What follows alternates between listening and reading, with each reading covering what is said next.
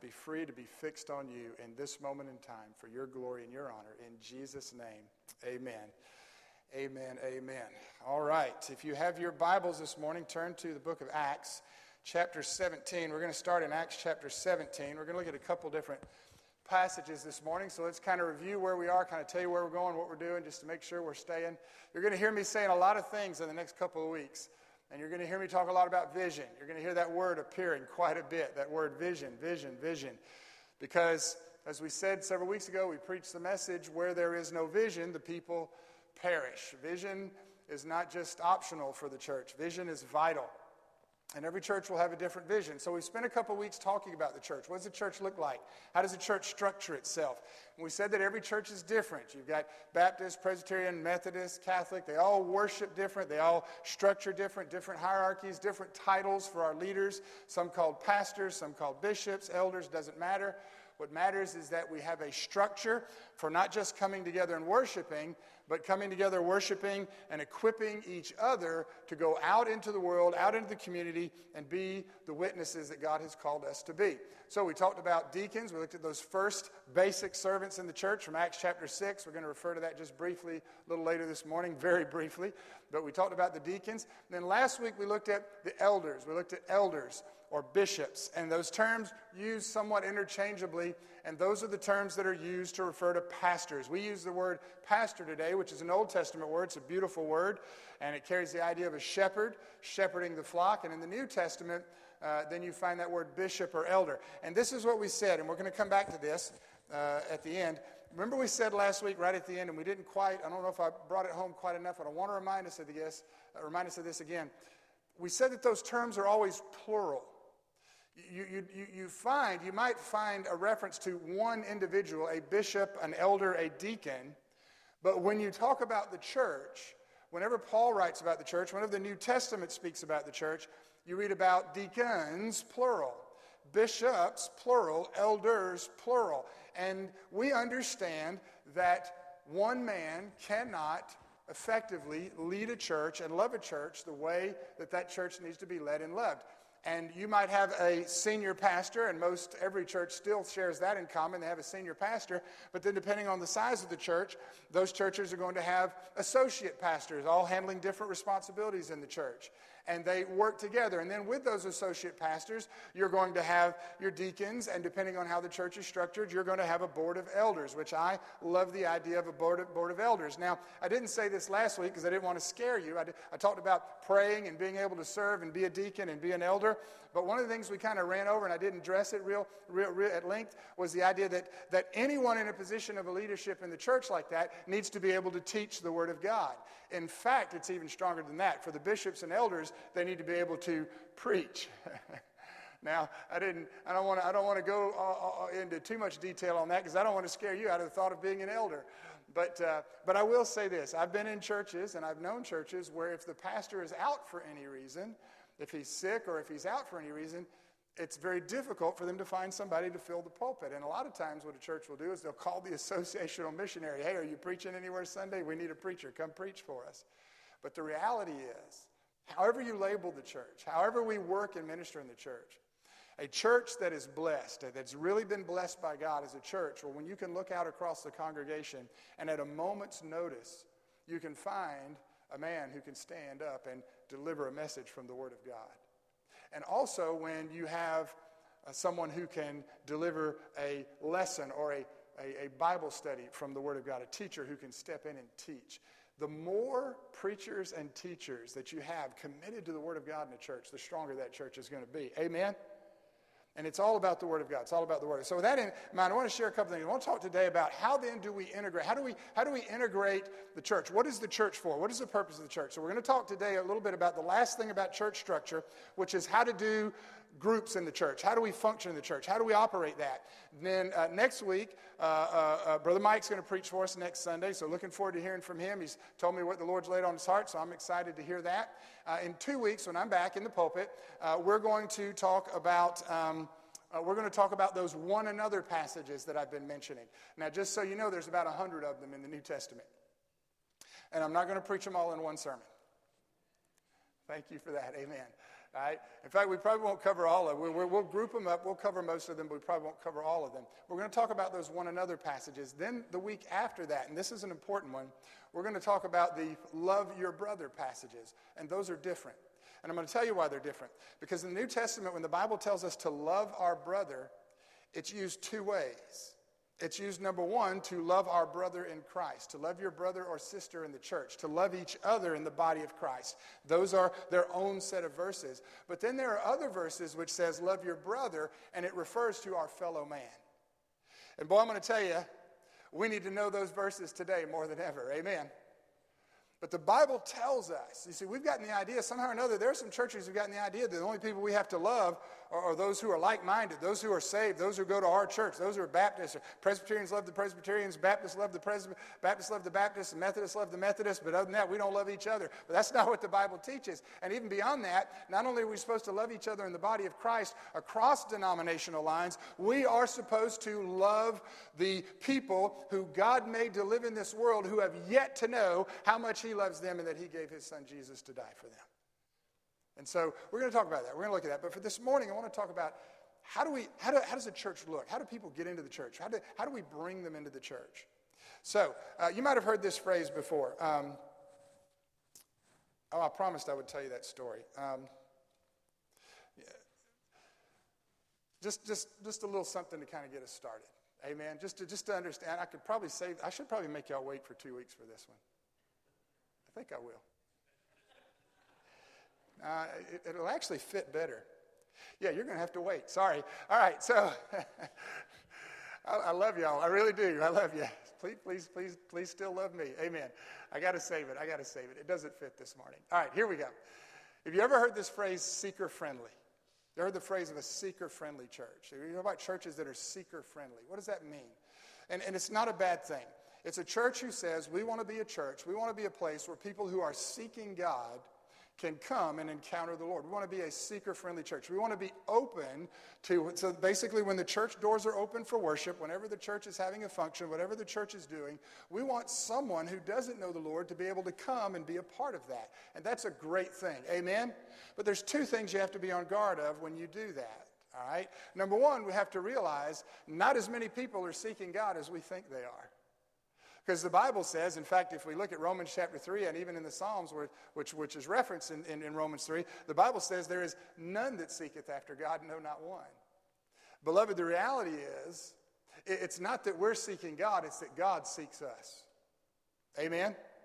And, and, and, and once God initiates that process, and I believe He did that at the cross, I believe that's the ultimate of God's seeking. Everything that Jesus did on the cross was God's way of letting us know that he's, He wants to know us. He's looking to have a relationship with His creation, and He's made it possible through Jesus. And then, as the Holy Spirit stirs in a person's heart and they respond to that, they begin to seek for something they didn't even realize that they needed, and that's God. Amen? Billy Graham used to say that there is a God shaped hole in every man's heart and only God can fill that hole. And man will spend his whole life trying to fill that hole with all these things that don't fit, and he'll never be satisfied. He'll never find the life that he needs, the life that he truly wants, until God fills that hole. Amen? Amen? I didn't say that. Billy Graham said that. Now, if y'all aren't saying amen to Billy Graham, I don't know what to do about that. Amen. I can't help you with that one. Beloved, the reality is, we're searching, and right now you're looking at a world of people who are searching, and they honestly don't know what they're searching for. They think they know what they need. But until they have a relationship with Christ, they will not find what they need. Say amen. Now, with that in mind, three things. I want to talk about this quickly. So, what do we talk about a freak? What what do we mean when we talk about a seeker friendly church? Who is the church for? What is the function of the church? Uh, what exactly does it mean? Um, and I don't have this for you to read this, so I'm going to reference this. I don't have the verses this morning. In Acts chapter 2 and verse 46 and 47, um, you read about you read about how God added to the church daily those that would be saved and how they worshiped together and they came together and they worshiped. You don't have to turn there because we're gonna we're gonna go to Acts 17 here in just a moment. Um, it says that he added to the church daily those that would be saved. And talks about how they worshiped together, they shared all things common, they loved each other. They didn't start out that way. God had to do something in their life. And they didn't start out as the saved. You and I need to remember when you talk about a seeker friendly church, when we talk about the church, we need to remember that you and I weren't always a part of the church. Amen? Now, some of us, some of you, were privileged and blessed to be raised by a godly parent who, who raised you up in the church. So you've known the whole church, the church your whole life, but you still had to come to a point in your life where you trusted Christ as your Savior. Mom and dad taking you to church doesn't make you a Christian. Amen? Mom and dad taking you to church doesn't make you a Christian any more than mom and dad taking you to McDonald's makes you a Big Mac. Amen. You and I have to accept what Jesus has done for us. That being said, we need to remember now, some of you are here and your life was much harder. You grew up outside the church and God had to fight to bring you to Christ, but the day that you got saved, you remember that day. And beloved, we need to realize that we weren't always in the church like that. So, with that in mind, we're going to look at Acts chapter 17 and verse 10 through 12 this morning. Acts chapter 17, verse 10 through 12, and I'm actually going to read down to verse 15. Acts chapter 17, verse 10 says that the, brethren, the brethren immediately sent away Paul and Silas by night unto Berea, who, coming to Berea, went into the synagogue of the Jews. And these were more noble than those in Thessalonica, in that they received the word with all readiness of mind. And they searched the scriptures daily whether those things were so. Therefore, many of them believed also of honorable women, which were Greeks, and of men, not a few. So, just to kind of tell you where I am in the story, the, the, the, apostles had already been to Thessalonica. They were not as well received as you would think. And we're going to see that in just a minute. And so now they've come to Berea and they're preaching the gospel. They're sharing the word daily. And, and, and it starts by saying these were more noble than those in Thessalonica. They wanted to hear the word. You're going to encounter that. You're going to encounter that. Every church is going to be different. There's going to be a church and a community where there are people who are hungry and thirsting to know God and to know the word of God. And you're going to be in other communities. There are other churches. They're in communities right now where there are people doing everything they can to get rid of that church. They'd be fine if the church was gone. And so it's not always going to be the same. Every church is going to be different. But the reality is, there are those people who are looking to know God, and, and those are the ones we want to be on the lookout for. You don't want to miss the person that God brings right in front of us, who's, who's God has been searching for them, and now they're searching for Him. And we don't want to miss that and point them off on another direction where they miss the very thing that they need and God wants for them to know. And the beauty of this passage, it says that many of them believed, honorable men and women, Greeks, not a few. Not one or two, there were a lot of Greeks. And so that's what's beginning to happen. This is important. Now, Gentiles are beginning to follow Christ. They're beginning to hear the message of the Word of God, and they're listening to the apostles, and they're accepting the work of Jesus and who He was and what He did. And so in verse 13 it says, But when the Jews of Thessalonica, Thessalonica had knowledge that the Word of God was preached of Paul at Berea, they came thither also and stirred up the people. So now, not only do you have people who don't want the church in their community, if they find out it's in another community, they're going to go to that community and they're going to do everything they can to stop it from being in that community. And, and if you'll notice, where did the problem originate? And this is sad, we need, to, we need to pay attention to this. It originated with the Jews, the ones who are originally God's chosen people. You know, the worst thing that can happen in the life of a church is when the church itself becomes the instrument by which the devil stirs up strife and division and keeps people from coming to know the Lord. And if you and I don't keep that commitment, if we don't keep that commitment to Christ, it'll happen. It'll happen without us ever knowing it, without even realizing it. And so the first thing we see this morning is, is that there were those who wanted to hear the word of God. Beloved, it does not matter.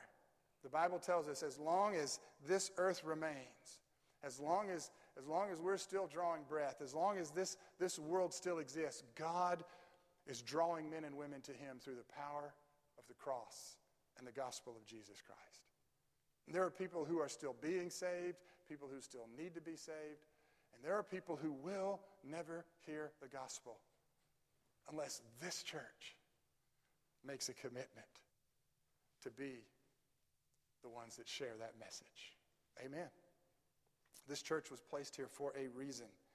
And so when we read about this, we, we think about that. We think about who caused the trouble. And, and tied in with this is this idea of how we're supposed to love one another and how we're supposed to love the brethren, how we're supposed to look at those. Now, with all that in mind, when you think about the church, three things I want to share with us very quickly. We want to talk about open groups, closed groups, and leader groups. Open, closed, and leaders. I want to talk about it. I want to talk about groups, not cliques, groups. Not cliques, groups. Amen? There's a difference. Group. You can have a group. Group can get together, accomplish what they need to do, and then disband the group if you don't need the group anymore. You can have a group of people. A group of people isn't bad. A clique can get bad pretty fast. Amen? We're not talking about clubs either. I'm not talking about clubs. Clubs are exclusive. Clubs will let certain people in, but other people aren't allowed in. I think we have enough of exclusivity in the world today. Amen. Amen. So we're open groups, but we're not going to talk about closed groups. Closed, right? Not restricted, closed groups. And we're that, and we're going to talk about leader groups. All right, so open groups. What's an open group? What do I mean by an open group? I mean every church needs to have some way by which the church is open to anyone. Now, most of the time, there's two ways the church does that. Number one, it does it in the worship service. I, I know of a few churches, I, I know of a few churches, and we're not going to preach on this very long this morning, that will not let you in the church unless you are a member of that church. You have to, you don't just join, you don't just walk in and go, hey, I want to come and join you for worship this morning. They'll tell you, well, the worship's not open, worship's only open for certain people. We'll tell you how to get to, you know, try going into some of those churches. And there are cults out there that are that way. You don't just walk in and, and, and, and say, I'm here to worship with you. But a good church, the Bible church, is a church that at least when it comes to worship, make sure that the doors are open so that when that person, and I can't tell you the number of stories I've heard of people who were just driving by a church, and the Holy Spirit said, you, you, you need to go. You just need to go into church. And for whatever reason, they pulled into the parking lot, they walked into the doors of a church, they heard the preacher preaching, and at the end of the sermon, they gave their life to Christ. Why? Because the church doors were open. Amen. And this is it. This is the function. This is the one thing that we do. This is the Ravi Zacharias before the Lord called him home. And I'm still a little bit mad at God about that. Amen. I don't know who's going to fill his shoes. But uh, before the Lord called Ravi Zacharias home, I heard him say on numerous occasions that one of the single greatest untapped evangelistic tools in the church today is the power of open worship when people walk in and they see, when they walk into a church and they experience a people worshiping God and, it, and the Spirit moves, and, and I use this term, the Holy Spirit ambushes them, if you will, with His power and His presence, and they're caught up in our worship and they want to know what that is, and they have an encounter with Christ, and He becomes their Savior. And it all happens because the church doors were open, and when you walked inside, the people were worshiping God encountered that with a thousand stories of somebody who walked into church and the first thing they heard was somebody grumbling, complaining, turned around and said, I'm never going back to that church again. Thank God that the overwhelming number of stories I've heard in my life, and I, and I, and I don't ever want this to change, is how people walked into a church. And it's, by the way, it's one of the things that you said, and I agree with, when we did our transitional transition sessions about how many of you, when you first came to this church, when you walked in and you said you felt welcome and loved. And now you're a member of this church. And some of you have been a member of this church for years and years and years. Some of you have been a member of this church for 150 years. And it is, it is, amen.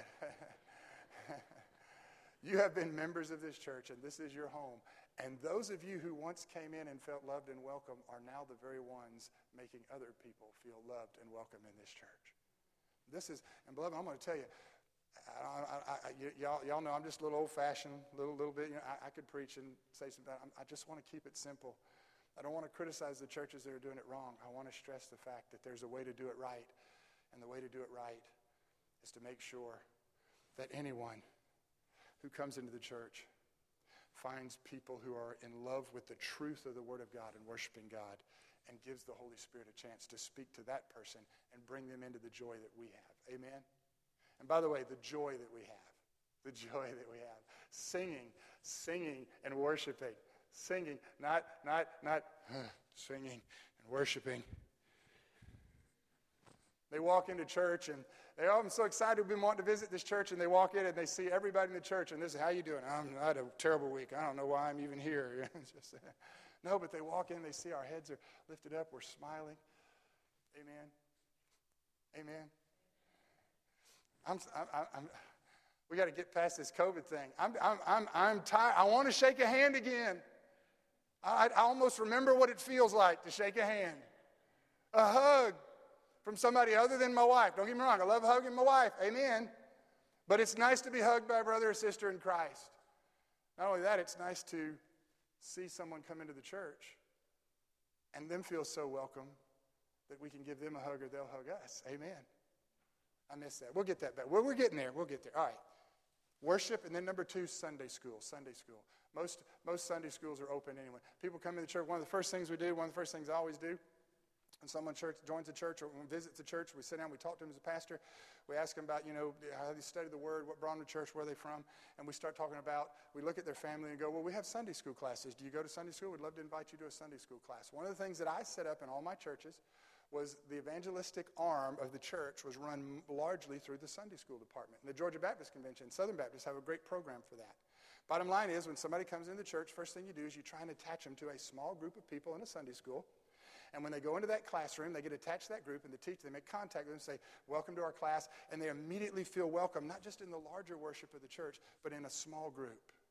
Amen?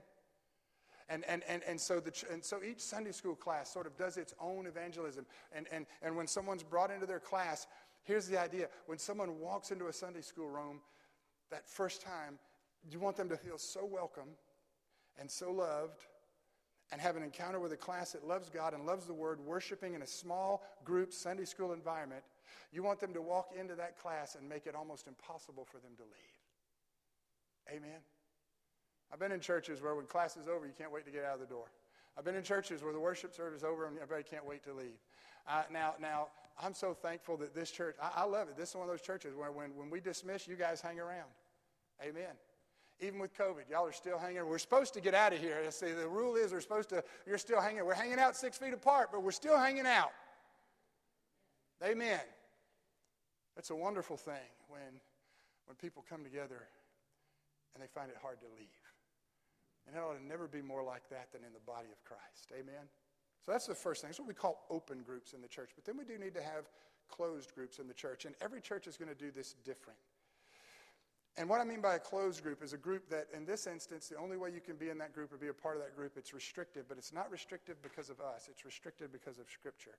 And what I mean by that is this in order to be a part of this particular group, you have to be either a believer or at least a church member. Now, the Bible says if you're not a believer, you're not a real church member. Amen? But there are a lot of churches who will let people join the church even though they've never made a profession of faith in Christ.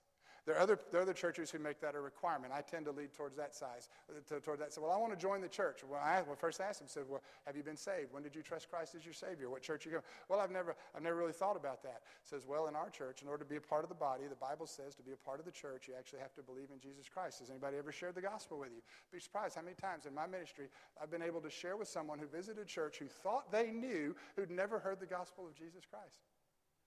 Amen. But when we talk about this closed group, we're talking about closed as the Bible defines it. So you're in Acts chapter 17. Flip, flip over to, um, and we didn't finish reading it, but that's okay because we don't want to look at the negative part of it. But again, we talk about how the, the, the, the group that followed them to try and disrupt things, the devil's always going to disrupt. So look at Acts chapter 18. Acts chapter 18, verse 24. Acts chapter 18, verse 24. It says that a certain Jew named Apollos, born at Alexandria, an eloquent man, and mighty in the scriptures, came to Ephesus. Now that's important. Note that. He was mighty in the scriptures. He knew the word as best you could know the word at that day. This man was instructed in the way of the Lord and being fervent in the Spirit, he spoke and taught diligently the things of the Lord, knowing only the baptism of John. And he began to speak boldly in the synagogue, whom when Aquila and Priscilla had heard, they took unto them, uh, took him unto them, and expounded unto him the way of God more perfectly. And when he was disposed to pass into Achaia, the brethren wrote, exhorting the disciples to receive him, who, when he was come, helped them with much, uh, helped them much which had believed through grace. For he mightily convinced the Jews, and that publicly, showing by the scriptures that Jesus was Christ. So, you have a Jewish man named Apollos. He grew up in Alexandria. Which at that time was the cornerstone of philosophy and wisdom in the world. So he'd been exposed to the philosophies of his day and all those things, but he'd also been exposed to the Word of God. And as he grew up, at some point, this man had an encounter with the story with Christ, and he became a Christian. And now, as he's teaching, there's, there's things lacking in his life. There's things he didn't know. There were things that he didn't know. And so, in order for him to, to learn those things, somebody had to teach him. Matthew 28 18 through 20 says, Go into all the world and do what? Make disciples. And if you remember me preaching that before, that's the command in the Great Commission. The command isn't go, the command is make disciples. Make disciples. Make disciples. And here, Apollos needed someone to help him to become a disciple. And so uh, uh, Priscilla and Aquila show up and they begin to teach him the Word of God more excellently, with greater knowledge. They expounded unto him the way of God more perfectly. So when we talk about closed groups, we're talking about someone who's a Christian or a church member who's put into a group for the specific reason of teaching them what they need to take what they already know and building on it so that they can then go and teach others and help them grow in the faith. Amen? And, and I want to say this, and I want you to understand what I, what I mean. That there needs to be a, a class, there needs to be groups in the church where we're taking those who have made a clear profession of faith in Jesus Christ, and we're encouraging them and equipping them to grow up in their faith so that they can serve the Lord in ways they've never thought about serving Him before. Every church and I've said this in past weeks, and I'm going to say it again, and you're going to hear me say this for the next couple of weeks. You're going to keep hearing me talk about vision. Amen. But if a church has a Sunday school department with Sunday school teachers, then it must necessarily have a training department for those Sunday school teachers. I'm going to let that one sink in. When was the last time that you, as a Sunday school teacher, went to a class teaching you how to be a better Sunday school teacher? When was the last time you, who thought about being a Sunday school teacher, were invited to a class where you would be taught what it means to be a Sunday school teacher and how to lead a Sunday school class? Well, I can give you a harder answer to that one. I've been in churches where when you begin to institute Sunday school leader training and try to teach the Sunday school teachers and raise up future Sunday school teachers, you're met by people who will tell you, I don't need to be taught how to be a Sunday school teacher. I've been doing it for 963 years. As if we don't have anything else left to learn. Beloved, if I preach for a thousand years, I still will not have scratched the surface of what I need to know from the Word of God. If you and I live 100 or 200 years, we'll never know everything. There's always room for growth. And if a church has a Sunday school department, it should be training that Sunday school department. That was free. Amen. If a church has deacons, it should have a deacon training department, some way in which the deacons are trained. If a church has elders, there should be a way where people who want to know more about what it means to be an elder and the elders themselves can be trained and taught about what it means to be an elder. Now, I'm going to, and I'll say this just as a, just as a freebie. I'm relearning this. Because as, I, as I've been able to serve and minister in different churches, I have, the, I have the luxury of having this broader picture, of having seen a number of different churches, some doing it better than others, some not doing it at all, some doing it well, some doing it poorly, some, and I've, I've had this experience. And I'm learning in my own life, in my own ministry, where I, who spent 20 years as a pastor, can look back and think in those 20 years as a pastor, I missed that, I missed that, I missed that, I missed that. And I'm going to tell you, beloved, all I can do moving forward is all that you can do moving forward is say, well, now that I know better, I'm going to do better. That's good, amen? Now that I know better, I'm going to do better. And as I know better and I do better and, and, and, and, and grow in that, then God can do more things through my life of ministry and through your life of ministry. We never stop growing. You never stop growing. You know when you stop? You know when we stop? I've told you in past weeks when we stop. You know when we stop? God will tell you face to face. You stop when you're standing before Him and He says, You're done. Welcome home. Amen. And not before then. You can still pray. You can still do anything that God has given you the strength and ability to do as long as we're still in there. So when we talk about closed groups, we're talking about having something in the church. Now, I say all that because of this. Your search committee is looking for a pastor right now. And when he comes, if your search committee does their job and if you've done your job and if you've been praying and everything goes well, when that new pastor comes and he is a man of God, and I expect they're going to find the man that God has for this church when he comes, he's going to, number one, he's going to do what I've been saying for weeks he's going to do. He's going to cast and help you cast a fresh vision for First Baptist Church of Mableton and He's going to begin training and helping you be a disciple and build disciples and make disciples. And He's going to begin to introduce this. And if you don't prepare this now, if you don't wrap your heart and mind around this now, the first time He says, We need to have a meeting training the Sunday school teachers, your response will be, But I've been teaching Sunday school for 963 years. You have to wrap your heart and mind. I ran out of breath. You have to wrap your heart and mind around the fact. And, and I told you, I told you this. told when you called me to be your transitional pastor. I said last week. I'm here for a little while and then I'm gone. But I'm praying God brings a man here that will challenge the fool out of you and take this church to new heights and new levels that it's never been before. By the glory of God and for the glory of God, by the grace of God. Amen. Amen. So, open groups, closed groups, and then you have leader groups. And leader groups are different. Um, we won't read Acts chapter 6, verse 1 through 3. That's the deacons. That's where the deacons were formed. But look at Acts chapter 13. Acts chapter 13. Acts chapter 13, and we'll read verses 1 through 3. And we'll close with this.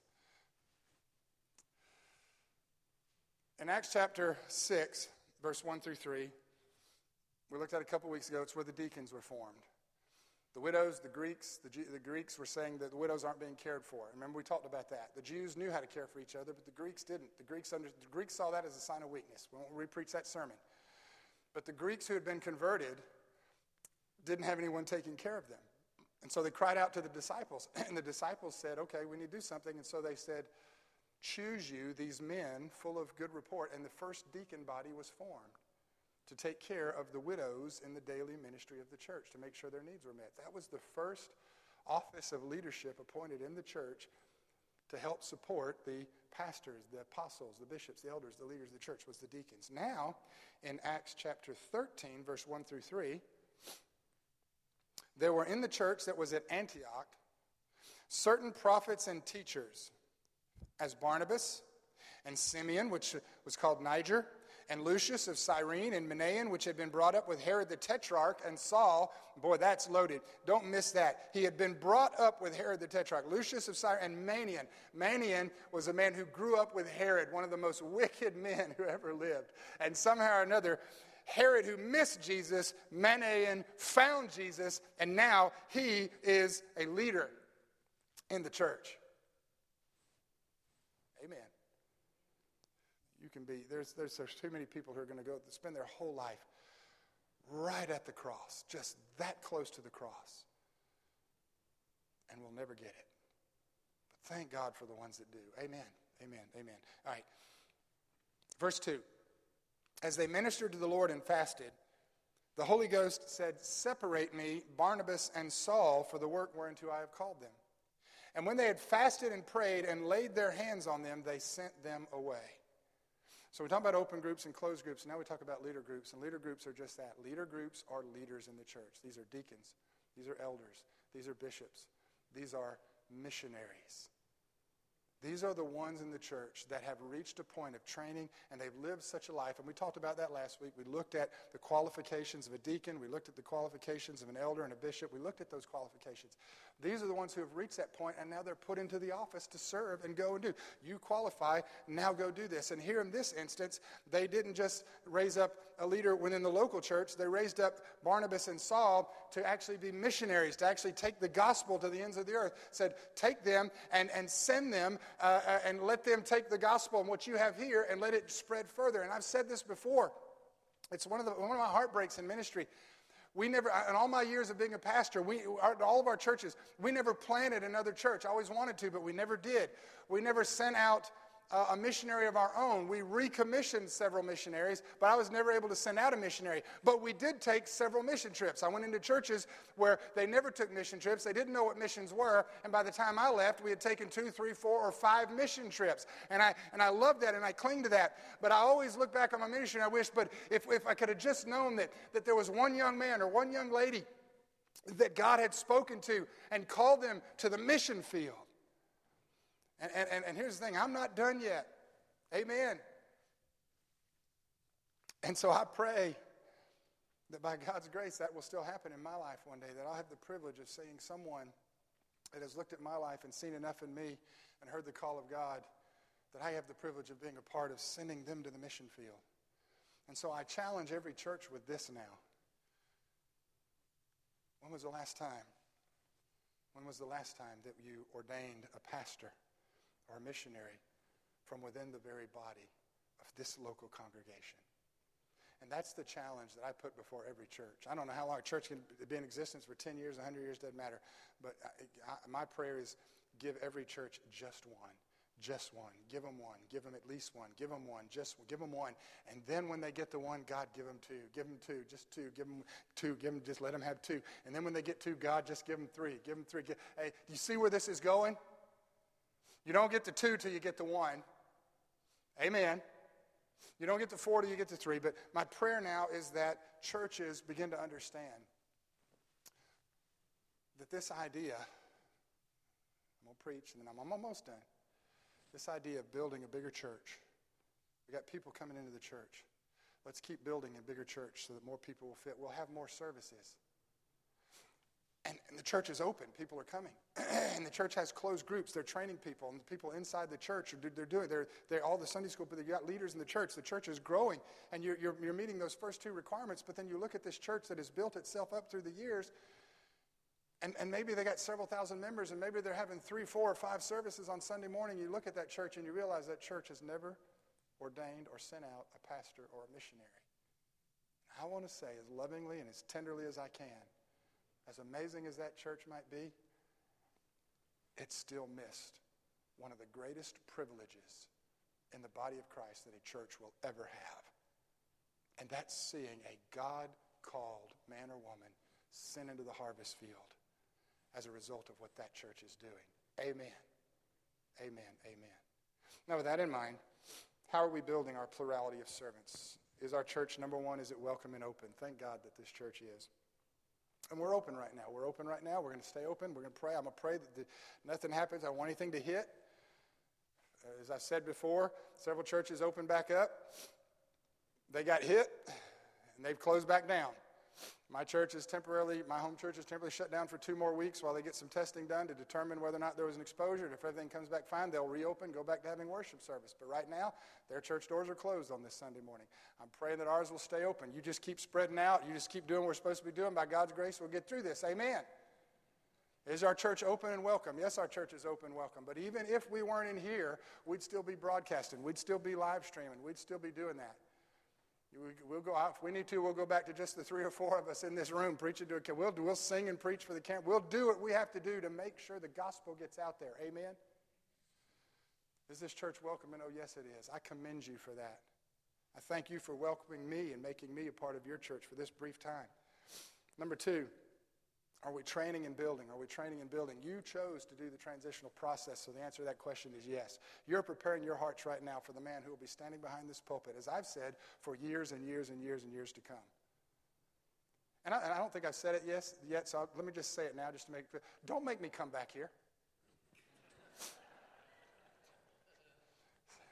Some of you, we don't, we, don't want you, we don't want you to have to come back here. Amen. Beloved, no. I, I want if I come back, I want to come back in 10 years preach revival with the same man that you called after I. Amen.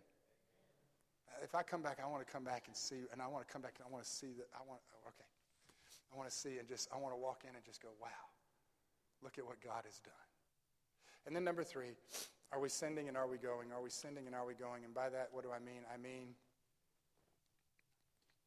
even if, and thank God this church, you have sent me. Thank God. Uh, Chris and Carla just came back they're not here this morning, but they just came back from the Builders for Christ. This church sends out mission. You have mission trips. Barry went. You went too. Was that your first one, Barry? It was his first one. Okay. And he came back unharmed and oh, well. So you can take a mission trip and still come home. Amen. But this church is ascending and a going church. But I'm praying, I'm praying for God to do even greater and mightier things than that out of that. So I'm going to close with this story. A pastor, I heard a pastor tell the story about how when he was young in the ministry and he took a church and he went to that church and he and, and, it was a small church, struggling church, and they made a commitment to the gospel, and they began to do all of these things, and they, he preached, and, and the church began to grow. And after a period of time, the church, the Lord called him to another church, and when he left the church, the church was doing well. They were thriving, they were growing, everything was great. Years later, he went back into that community. He said, well, "Let me find out about, let me see about this church, you know, and, and, and let me see how they're doing." And as he was back in town preaching or doing something, he went back and he went to find out about that church, and he found out that the church had just recently closed. And he said, well, what do you mean just recently? He said, well, they just, just somebody told him, so eventually. Members, people quit coming, the church eventually died off. And, and, and they just whatever happened but the church just it, it, quit, it, it just they couldn't afford it anymore so they just closed the doors. And the church has recently been bought by a local club or organization. They're going to turn the church into one of their meeting facilities and so he found out who owned it and he found out who, who had bought it and he said would be a chance that i could go see this church it was his first church and so he goes into the church and he walks in they still had all of the things there that he remembered the pews there the pulpit and he walked in this and he remembered it and as he walked in he looked around and he thought, how did, you know, we were doing so well. What happened? What happened? What happened? And as he stands and he goes in the pulpit and he stands and he looks back to the pulpit and he looks at the doors behind where he used to come in. And, and one of the things that they had put up over the door, over the door on the way out, was the verse in Proverbs that says, Where there is no vision, the people perish. And he remembered when they had put that up there. He remembered that. But as he stood in the pulpit, he looked, and the W had fallen off. So now it said, Here there is no vision, the people perish. Beloved, if we ever forget that it's the gospel, it is the message of Christ that makes us unique and gives us the only thing that we need and the only thing that we have to offer the world that the world needs. If we ever get away from that, if we ever get away from that, then it's just a matter of time before we wind up, any church winds up like that church. So I pray this morning that you this morning would pray about where you fit and what God wants you to do in the life of this church as it moves forward with a fresh vision for the glory of God. Amen? And in two weeks, we're going to talk about loving one another, caring for one. We're going to look at those one another passages. We're going to look at how we love the world, which is a challenge today. Amen? But that will not happen if we don't have a vision from God. Let's pray. Let's pray.